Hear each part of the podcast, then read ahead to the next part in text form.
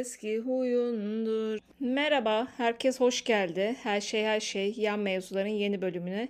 Sizi Demet Akalın'la karşılamak istedim. Ee, birkaç gündür bu şarkıya fena takıldım yani böyle aklıma geliyor. Yeniden sevebilirim, sözümden dönebilirim. Senin için çarpan kalbi inan söndürebilirim.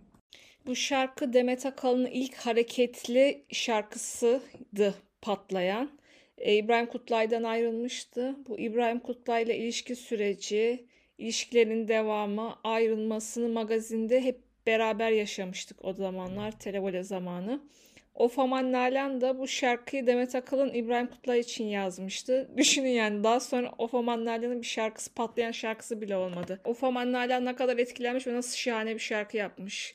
Unuttum boyunu posunu, huyunu suyunu. Bundan önce de her yaz sezonu Demet Akalın'ın bir şarkısı patlardı ama artık patlamıyor. Pop müzikte hiçbir şarkı patlamıyor. Ee, Demet Akalın'ın gıyabında bile şarkılar patlıyordu bunun öncesinden. Ferro'nun işte yine radyomuzda Demet Akalın falan diye bir rap şarkısı var biliyorsunuz. O sene de Demet Akalın gıyaben de olsa patlamıştı. Ama artık e, hiçbir şarkı patlamıyor. Pop müzik hiç çıkaramıyor. Mesela şey güzeldi. Aşk seni bulabilir de uzakta durabilir de. Berbat söylüyorum ama söylemeyeyim. Ama bu şarkının çıktığı yıl da mükemmeldi. Acaba hangi yıl ya? 2015 yılı mıydı? Mükemmeldi. Ama artık yani Demet Akalın'la mı bir şey oldu? Artık hiç şarkılarımı bulamıyor. Düzel mi değişti? Demet Akalın mı yaşlandı? Bilmiyorum. Bir de mesela Demet Akalın İbrahim Kutlay ilişkisini yani biraz önce de söyledim. Hep beraber biz televizyon önünde yaşamıştık. İşte Demet Akalın'ı İbrahim Kutlay'ın annesi istemiyordu. Onunla ilgili böyle bir sürü olaylar oluyordu. Kız kardeşi e, Demet Akalın'ı sevmiyordu. O haberler e, devamlı magazine çıkıyordu. Televoleye çıkıyordu o zamanlar. Herkes böyle Demetçiydi. Aşırı Demet, Demet Akalın'ı seviyorlardı. Şimdi yaşları küçük olanlar bilmezler. O zamanlar bebektiler çünkü. İbrahim Kutlay Yunanistan'a transfer olmuştu. Telsim reklamlarında oynuyorlardı. Her yerdeydi İbrahim Kutlay'la e, Demet Akalın. Bir anda şok bir ayrılıkla Demet Şener'le beraber oldular. Hatta kuaförde bir Demet Şener'i Gizem Özil ile Demet Akalın'ın bir dövme gibi böyle bir tartaklama gibi bir olayı da var. Google'larsanız görürsünüz. Ama ne oldu? Zehirli karışım kara kaşlı İbo ola ola kara büyücü Edvina'ya yar oldu.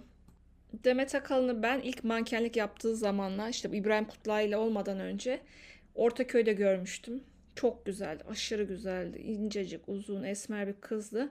Ayak parmağına da yüzük takmak o zaman moda olmuştu. Ortaköy'de çok popülerdi. Ortaköy'deki takı tezgahları. Oradan ayağına yüzük almıştı. Çok beğenmiştim Demet Akalın'ı. Hatta ilk gördüğüm günden bugüne kadar da severim Demet'i. Ama aşktan yana hiç böyle yüzü gürmedi ta ki Kobi Koca'yı bulana kadar.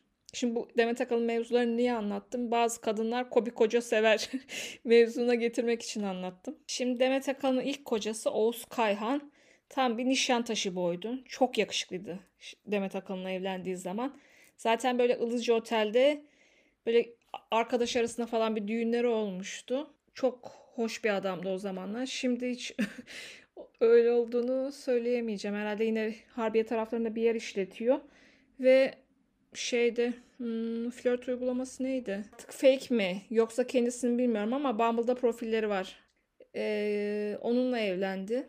Daha sonra olaylı bir şekilde aynı senenin içinde tekrar ayrıldılar. Çünkü şu an Mustafa Ceceli ile evli olan Selin Nimer, Oğuz Hakayhan'ın eski sevgilisiydi.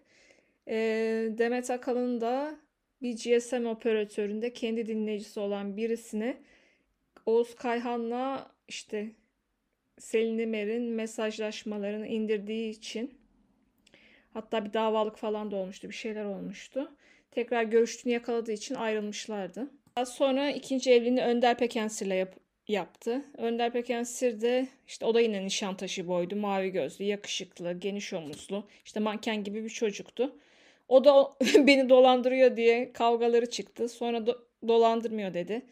Sonra tekrar dolandırıyor dedi falan ayrıldılar. Sonra bu Önder Pekensir e, Süreyya Yalçın'la evlendi. Şu an hani böyle zayıflığı hakkında baya böyle magazin haberleri çıkan Süreyya Yalçın'la evlendi. Ondan da ayrıldı. O da tam bir Nişantaşı boydu. Demet'e gelemeyecek bir çocuktu. Keza İbrahim Kutlay da Cadde Boy. Ama isimleri ve ilişkileri gördünüz mü? Kimler kimlerle beraber? Kimler kimlerle beraber? Nasıl susurluk ilişkileri var sayın dinleyiciler? En sonunda Demet Kobi kocayı buldu. Anadolu, nakliyeci aile, kadına değer veren, kıymet bilen ve huzuru Okan Kurt'ta buldu. Okan Kurt'un da tabii ki mali sıkıntılarından dolayı baya bir olaylar yaşadılar, boşandılar. Şu an evli değiller ama beraber yaşıyorlar herhalde. Yani demek istediğim bazıları için uygun olan tip bu Nişantaşı boylar, cadde boylar değil. Hepimiz bu bet boyları seviyoruz. Çok hoşumuza gidiyor. Hepsi çok yakışıklı bilmem ne. Ama en sonunda en hakikisi kızlar şey Kobi Koca ya da Anadolu'dan gelmiş. Üniversiteyi İstanbul'da ya da büyük şehirlerde okumuş. İçinde aile sevgisi, kadın kıymeti bilen erkekler. Şimdi ben Bade İşçil hakkında da konuşacaktım ama biraz daha ilerleyen dakikalarda konuşacaktım onu ama bu mevzuyla o mevzuyu bağlayacağım. Çünkü onun kocası da bir Nişantaşı boy. Bade İşçil'i biliyorsunuz hayatımıza e, liseli Bade olarak girdi. Masum Kırmızıgül'ün sevgilisiydi. Bayağı da lisede okurken herhalde lise sonunda mı? Artık liseli Bade diye geçiyordu. Kolejli Bade diye mi geçiyordu? Devamlı magazin programlarında çıkıyordu şey Mahsun Kırmızıgül'ün jipinin yanından inerken falan. Ama böyle birebir Mahsun Kırmızıgül'e böyle röportajları ya da yan yana resimleri yok bildiğim kadarıyla. Ama Mahsun Kırmızıgül de o zaman bugünkü Mahsun Kırmızıgül değildi. Böyle filmler de çekmemişti. Ama Mahsun Kırmızıgül'ün nasıl bir talent hunter olduğunu da görebilirsiniz buradan. Sonra Bade İşçil bir anda o Ezel'de Ezel dizisinde gördük. Çok güzeldi Ezel dizisinde o kısa sarı saçlı haliyle. Sonra işte Kuzey Güney'de oynadı. Sonra başka nerede oynadı? Şeyde oynadı. Ufak tefek cinayetlerde oynadı. Hep çok tatlı, çok şirin, çok yetenekli bir kız. Kötü rollerde oynasa bile kötü rolleri birazcık daha sevimli, sevim, sevimlileştiren bir tipti konuşamadım. Tabii bu Mahsun olan aşkından da önceden tanıyorduk. Bir de e, tabii ki ta, bu Ezel dizisiyle ve Kuzey Güney'deki popülerliği sırasında da Malkoç Sualp'le tanıştı her yerde fotoğrafları vardı. Dudak dudağa öpüşüyorlardı kafelerde. Çok mutluyuz bilmem neyi. Sonra bir anda hamile kaldı. Evlendiler.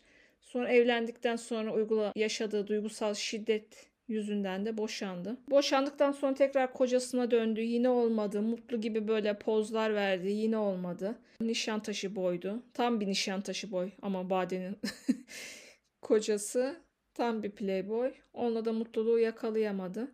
Şimdi geçen bir açıklaması vardı. Yalnızlığımla mutluyum, barışığım gibi. Barışığım, hiçbir şey hissetmiyor gibiyim türünden bir açıklama yapmıştı. Durun açıklamasını eğer sesi kaydı gelirse eğer dinleteceğim size. Bazen mutlu olmayı da unutuyorum. Bade İşçil'den gündem olacak şöyle bir açıklama geldi. Hiç kimse ilgimi çekmiyor. Aşkın beni nasıl etkilediğini unuttum. İşte böyle unutuyorsun. Çünkü bu ıı, Nişantaşı boylar, bu cadde boylar, bu bet boylar, daldan dala gezen playboylar. Siz zannediyorsunuz ki size takılıyorlar. Size siz de bunların son bulduğunu falan düşünüyorsunuz. Bir daha başka kadına bakmayacağını, sizle evlendikten sonra bir sadakat timsali olacağını düşünüyorsunuz. Ama bunlar asla hiç değişmiyorlar. İlk buldukları fırsatta duygusal manipülasyona başlıyorlar. Daha sonra sizi yiyip yiyip bitiriyorlar. Siz de böyle bununla evlendim, bununla bir ilişkim var diye topluma karşı güler yüzlü gözükmeye çalışıyorsunuz. Ama karakterli bir duruşunuz olduğu için de hayata karşı bir süre sonra işte boşanıyorsunuz. Ve sonunda da bunlarla yaşadığınız şeyler o kadar büyük oluyor ki hem aşk olarak hem duygusal olarak hem nefret olarak sonunda da hiç kimseye hiçbir şey hissedemeyecek hale geliyorsunuz. Yani öyle iyi anlıyorum ki işte bu Demet Akalın'ın eski kocaları, bu Bade İşçil'in evliliği aklıma geldi. Meryem Uzerli'nin Can Ateş'le olan birlikteliği. Kadını Can Ateş bitirdi. O da playboylardan birisiydi. Bütün magazin programlarında gezen, işte devamlı sevgilileriyle popüler olmuş bir isimdi. E, Meryem Uzerli'ye uyguladığı duygusal manipülasyonun haddi hesabı yok. Kadın Türkiye'nin en star ismiyken sevgilisi tarafından beğenilmiyormuş. İşte doğru cinsel koruma yöntemleri uygulamıyormuş falan böyle bir kroluk içinde de olan bir. Bütün Türk %80 Türk erkeğinin olduğu gibi. Devamlı manken kızlarla geçtiği gezdiği için o zaman Can Ateş. Meryem Uzerli tabii ki şişmandı Hürrem Sultan olarak. Etli butluydu. Onu hiç beğenmiyormuş beraberken. Devamlı işte zayıfla sözlükler psikolojik şiddet uyguladığı için kadını tükenmişlik sendromuna soktu ve Türkiye'yi terk etti. Hani oyunculuk kariyerinde neredeyse bitirdi Türkiye'de. Meryem Uzerli bile şu an yeni yeni kendine geldi. Aşırı zayıfladı biliyorsunuz. Aşırı estetikli şu an. Hep o günlerin etkisinden kaynaklanıyor bunlar. Meryem Uzerli bir ikinci çocuğu doğurdu. Bir kocası var ya da bir birlikteliği var ama kimdir nedir bilmiyorum. Ama herkese tavsiyem Kobi Koca ya da böyle Anadolu'da bir işletmesi olan, Anadolu'dan gelmiş, okumuş etmiş bir Anadolu kültürü almış bir koca lazım hepimize. Yoksa bu yakışıklı adamlarla sonumuz bitap. Bunlar zamanda Semra Kaynan'ın da dediği gibi daldan dala, daldan dala asla asla siz onları adam edemezsiniz. Asla en son durak siz olmazsınız. Sizin hayatınızın içine sıçarlar ve giderler. Yani alın bakın size 3 tane örnek verdim. Bunların için en akıllısı Demet Akalın. O Kobi kocayı buldu. Biraz mutluluğu yakaladı diyelim. Bu aralar en çok konuşulan isimlerden birisi de Duygu Özaslan. Bir ilişkilerle ilgili açıklama yapmış TikTok. O videosu Twitter'da TT oldu. İşte sonra ortaya çıktı ki bir yabancı e, influencer'dan mı işte bu ilişkiler hakkında bir şey tavsiye veren yabancı bir influencer'dan çalıntı olduğu ortaya çıkmış. Valla çalıntı malıntı Duygu'ya her şey yakışıyor. Duygu'nu Duygu çok enteresan bir tip. Duygu'yu bir çok sevenler var bir de çok nefret edenler var. Benim mesela Duygu hakkında konuştuğum podcast bölümleri var. Eski ilişkilerinden bahsettiğim, kilo aldığı zamandan bahsettiğim. O bölümler benim en çok dinlenilen bölümlerim. Yani bana Duygu her zaman çok uğurlu gelmiştir açıkçası. Harbiden de ondan bahsettiğim bölüm hatta Avatar'ı on- onun bikinli pozu olan e, podcast bölümüm en çok dinlenen podcast'im benim.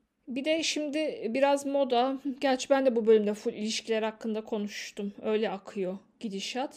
Şimdi bu Duygu'nun e, açıklamalarını da bir dinleyelim. Tek tek bakalım, bir inceleyelim. Ne diyor Duygu? Liseden beri ilişki istediğim herkese sevgili oldum. Evlenmek istediğim kişiyle evlendim. Bu dünyanın en güzel, en akıllı, en vazgeçilmez kadını olduğum için olmadı. Çok basit birkaç şey vardı. Size bunları anlatmak istiyorum. Çünkü etrafımda bu Şimdi Duygu'nun şu hali güzel. Bayağı hoş, zayıf, fit, kariyere ulaşmış durumda. Daha cazibeli. Ama Duygu'nun videolardaki ilk halini hatırlıyorum. Yani pek cazibeli bir tip değil. Zayıf, incecik, ince saçlı. Hatta saçı çok az olan. Öyle kendi halinde bir kızcağız. Bu haliyle liseden beri istediği herkesi tavlayabildiyse hani bir başarısı var demek ki. Dinleyelim bakalım. kuralla başlıyorum. Eğer sizden hoşlanıyorsa bunu bilirsiniz. Eğer bilemiyorsanız kafanızda soru işaretleri varsa hoşlanmıyordur. Bu kadar basit. Hoşlanıyor da belli edemiyor. Ay adam atamıyor. Yok öyle şey. Bir erkek istiyorsa alır. Erkekler her zaman zor ulaştığı şeylerden hoşlanır. Çaba sarf etmesi gereken şeylerden hoşlanır. Sadece kadınlardan asla bahsetmiyorum. İlişkilerden de bahsetmiyorum şu anda. Dediğim gibi bu bir taktik videosu değil. Ben size zor olanı oynayın demiyorum. Zor olun diyorum. Yani burada Duygu'nun dediği doğru. İnsanın içi her şeyi bilir. Biri sizden hoşlanıyor mu, hoşlanmıyor mu bilirsiniz. Bunu bir şekilde bilirsiniz. Arkadaşlar burada doğru söylüyor. Bir de bunu böyle bilmek istemiyorsunuz. Sonra yakın arkadaşlarınıza gidiyorsunuz, başkalarına gidiyorsunuz, anlatıyorsunuz ama şöyle yaptı da ama böyle yaptı da ama onu dedi de öyle bir şey yaptı da işte mesaj bekliyorum da, onu bekliyorum da, bunu bekliyorum da. Yalan yani. Biri sizden hoşlanıyorsa bunu bilirsiniz. Bu kadar açık. Bir De mesela hani biri sizden tam hoşlanıyor mu, hoşlanmıyor mu bilmiyorsunuz. Yakın arkadaşlarınıza gidiyorsunuz, anlatıyorsunuz. İşte kim anlatabiliyorsanız onu anlatıyorsunuz. Şarkılar dinliyorsunuz. Belli bir melankoli içine giriyorsunuz. Bu evrenin içinde bu enerji yayılıyor ve karşı taraf erkeklerde böyle bir his var. Bunu hemen algılıyorlar. Hemen böyle emiyorlar hatta. Ve bir sıfır öne geçiyorlar. Hadi Duygu'yu dinlemeye devam edelim. Hiçbir zaman senin beni bir yere çağırmanı bekliyorum evde oturup enerjisini vermeyin. Burada kesinlikle ilk adımı ondan bekleyin. Her konuda sırf açılma anlamına demiyorum. Tam tersi istediğiniz kadar özgüvenli bir şekilde proaktif olabilirsiniz. Burada anlatmaya çalıştığım şey adım atmakla kovalamayı asla birbirine karıştırmamak. Eğer onunla paylaşacak bir şeyiniz varsa, ona bir şey söylemek istiyorsanız bunu yazın. Onu bir yere davet etmek istiyorsanız edin. İlk kuralımız neydi? Zor ulaşılıyor olmak. İkinci kuralımızsa en önemli kural bu. Çünkü bence kızlar en çok bunu yapamıyor. Ulaşıldığınızda, istediğiniz adımı aldığınızda, istediğiniz teklifi e, duyduğunuzda kolay, rahat, iyi vakit geçirilen biri olmak. Bunu hemen örneklendiriyorum. Diyelim ki size o gün hiç yazmadı ve gece 3'te mesaj attı. Cevap vermiyorsunuz. Cevap vermek özellikle sitemkar, tripli, şikayet eden bir cevap vermek cevap vermek. Ona istediğini vermiş oluyorsunuz ve ondan istediğiniz şeyi asla görememeniz için resmen çaba sarf ediyorsunuz. Valla bu benim hiç yapamadığım bir şey. Ben iyi de olsa kötü de olsa karşıdaki insanı bekletmekten hoşlanmıyorum. Yani kendimi de başka bir insanın yerine koyuyorum. Birisinden mesaj beklerken pek duygusal açıdan iyi olamadığın için. Yani ben atılan mesaja cevap veren biriyim. İyi ya da kötü. Ama bunu yapılmaması gerektiğini ben de düşünüyorum. Bir de daha ben duyguya katılmıyorum. Mesela ona bir şey söyleyecekseniz söyleyin. Bir yere çağıracaksanız çağırın. İşte özgüvenli olun falan. Bu ilişkinin bir altı ay geçtikten sonra yapılacak bir şey. İlişkinin başlarında asla öyle bir şeye gerek yok. Eğer hayal kırıklığına uğruyorsanız, eğer istediğiniz adımı tam olarak alamıyorsanız, gösterdiği özen sizi tatmin etmiyorsa cevap vermeyeceksiniz. İstediğiniz cevapları, istediğiniz adımları ondan alana kadar kesinlikle cevap vermeyeceksiniz. Çok basit. Cevap vermek cevap vermektir. Ona gece 3'te cevap verdiğinizde erkek mantığında bu cevap almak oluyor. Sizin cevabınız istediğiniz kadar sitemkar, istediğiniz kadar tripli, istediğiniz kadar ona gününü gösterecek bir mesaj olsun. Konu hiç önemli değil. Ya da diyelim Aynen burada katılıyorum. Cevap vermek cevap vermektir. Cevap vermemek gerekiyor istediğiniz alana kadar. Ya da hiç görüşmemek gerekiyor. Eğer istediğinizi vermiyorsa. da ona bu tripleri atacağım ve onu sinirlendireceğim, üzeceğim vesaire. Yo. O buluşmaya gittiğinizde istediğini elde etmiş oluyor. Mantık olarak o kadar düz bakmanız gerekiyor ki olaya. Çünkü komplike değiller bizim gibi. Ve siz o buluşmaya onu gününü göstermek için gittiğinizde tam tersi söylediğim iki kuralın çok güzel bir örneği bu. Ulaşılması kolay ve vakit geçirilmesi zor birine dönüşüyorsunuz. Diyelim ki size hiçbir şey yazmıyor ve gidiyor story'nize saçma sapan bir şey yazıyor ya da emoji atıyor diyen. Dayanamadığım şeyler. Açmayacaksınız ya. Görmeyeceksiniz. Daha önemli işleriniz var. Ama bunu ben bir mindset olarak size empoze etmeye çalışıyorum şu anda. Bunun oyununu oynamayacaksınız. Bu bir taktik değil. Bu enerjide olacaksınız. Ben en iyisini hak ediyorum. Hayal ettiğim gibi bir ilişki hak ediyorum. Çok iyi değer görmeyi hak ediyorum. Hak ediyorsunuz çünkü. Başka Valla çok cızırdadığı için daha Duygu'nun ses kay- şeyinden, videosundan ses kaydını dinletemeyeceğim. Ama haklı mı? Haklı bu dediklerinde. Mindset olarak ben de size aynısını aktarıyorum. Ama bunu uygulamak çok zor. Ben bunu Duygu'nun bunu uyguladığını düşünmüyorum. Bunu uygulayarak ilişkilerine başarılı olduğunu da düşünmüyorum. Bundan önceki sevgilisi Taylan'a çok yapışık bir haldeydi. Hatta Cannes Film Festivali'ne gitmişlerdi. Bu sponsorlu içerikler yeni moda olmuştu. Hep böyle bir influencer, ünlüyü falan götürüyordu. L'Oreal gibi ma- markalar. Duygu da ilk gidenlerden biriydi birkaç sene önce Taylan'la beraberken. Dedim yani bu kız bu Taylan'ı bırakırsa ne yapacak? Sonra şimdi bu yeni eşiyle beraber oldu. Ama gerçi o eşiyle de şişman olduğu zamanlarda o eşiyle yani o zaman eşi değildi sevgilisi tabii onunla beraber yakalanmıştı. O çocuk mesela onu her haliyle kabul eden bir tip olduğu için bence onun fikri değişti. Ama gerçi Taylan da mı öyle bir tipti ya? O da öyleydi. Bence duygu ilişkilerde şanslı. Kendisi kendine uygun doğru adamları seçmiş. Herkes bu kadar şanslı olmuyor. Yani mindset olarak aktarılsa bile bu bilgiler uygulaması zor. Geçen bölüm ben ahlak zabıtası gibi konuşmuşum. Kamu spotu. Yok adamların ayağına gitmeyin. Yok onu yapmayın. Yok bunu yapmayın. Sonra kendimi dinleyince utandım. Herkes ne istiyorsa onu yapsın tabii ki. Gidip de bir şeyler yaşamak istiyorsanız sonuna katlanacaksınız. İstediğiniz yere gidin. İsterseniz Uganda'ya gidin. Hiçbir şeye karışmıyoruz da sonunda üzülen kadınlar oluyor. O yüzden ben bu Hasan Cankaya'nın programına katılan kızlara gülemedim diye anlatmıştım size. Kolayı oynadığınızda, ayaklarına gittiğinizde bu sadece cinsellik etrafında dönen bir şeye dönüşüyor. Ha buna okeyseniz hiçbir sıkıntı yok. Ama bundan fazlasını istiyorsanız o zaman sıkıntı var. Bir de böyle hep şimdi bu bölüm şey oldu. Magazinden çıktı da kadın erkek ilişkilerine dönüşür gibi oldu. Bayağı da dakika geçmiş. 20. dakikaya gelmişim. Bir de sizin az hoşlandığınız ama date çıktığınız ya da flörtü sürdürdüğünüz erkek modelleri var. Bunlar bunu hissediyorlar. Sizin ondan daha az hoşlandığınızı. O zaman siz onları hoşlanmanız artsın diye böyle söyledikleri garip şeyler var. Bir tanesi benim çok yıllar yıllar önce Olimpos'ta başıma geldi. Olimpos'ta meşhur öküz bar var Kadir'in yerinde. Zamanda bilenler bilir, dinozor olanlar bilir daha doğrusu. Orada birisiyle tanıştım. Pek hoşlanmıyorum. Öyle konuştuğunda anla dinlemiyorum. Zaten çok gürültülü müzik var. Zaten genciz. Zaten kafalar bir milyon falan. Ha ama diye böyle dinliyorum. Bana ne dese beğenirsiniz. Ben Seda Sayan'ın kuryeci kocasıyım. E abi ne yapalım? O senede Duman'ın albümü felaket patlamıştı. Bana şey çaldırmıştı. Hangi oje yakışmaz ki kız sana falan. Hiç, hiç zerre kadar etkilenmemiştim. Bir de böyle yapılan az hoşlandığınız erkeklerin de böyle yaptığı şeyler olabiliyor. Yani sizi etkilemek için saçma sapan şeyler söylüyorlar. Bir tanesine çok yakın bir zamanda yaşadım. Şimdi bir eniştenizle yemek sepetinden sipariş vereceğiz. Daha doğrusu o sipariş verecek. Menüye bakıyor böyle. Şimdi biz belli bir yaşlarda bir insan olduğumuz için birisiyle yeni flörte çıktığımız zaman onun işte hangi lisede okuduğunu falan konuşmuyoruz. Yani pek bizi ilgilendiren bir şeyler değil. Bakıyor böyle yemek söyleyecek. O söylediği menünün içinde kerane tatlısı varmış. Ben anlamadım. Bir anda bana şey dedi. Ben de sen, sen Benoa mezunuyum. Böyle suratına baktım. Dedim ne alaka? Orada kerane tatlısını görmüş de sen Benoa'nın orada da keraneler varmış da cartlamış da cürtmüş da. Ya ben senin sen Benoa mezun olmanla etkili. Neyse böyle bir sükunet içinde onun böyle dediği saçmalığı böyle bir dinledim. Hı hı mı dedim. Sustum. Zaten o kişiyle görüşmüyorum şu an ama belki bu podcast'i dinliyor olabilir. Ona böyle şok şok şok etkisi olacaktır.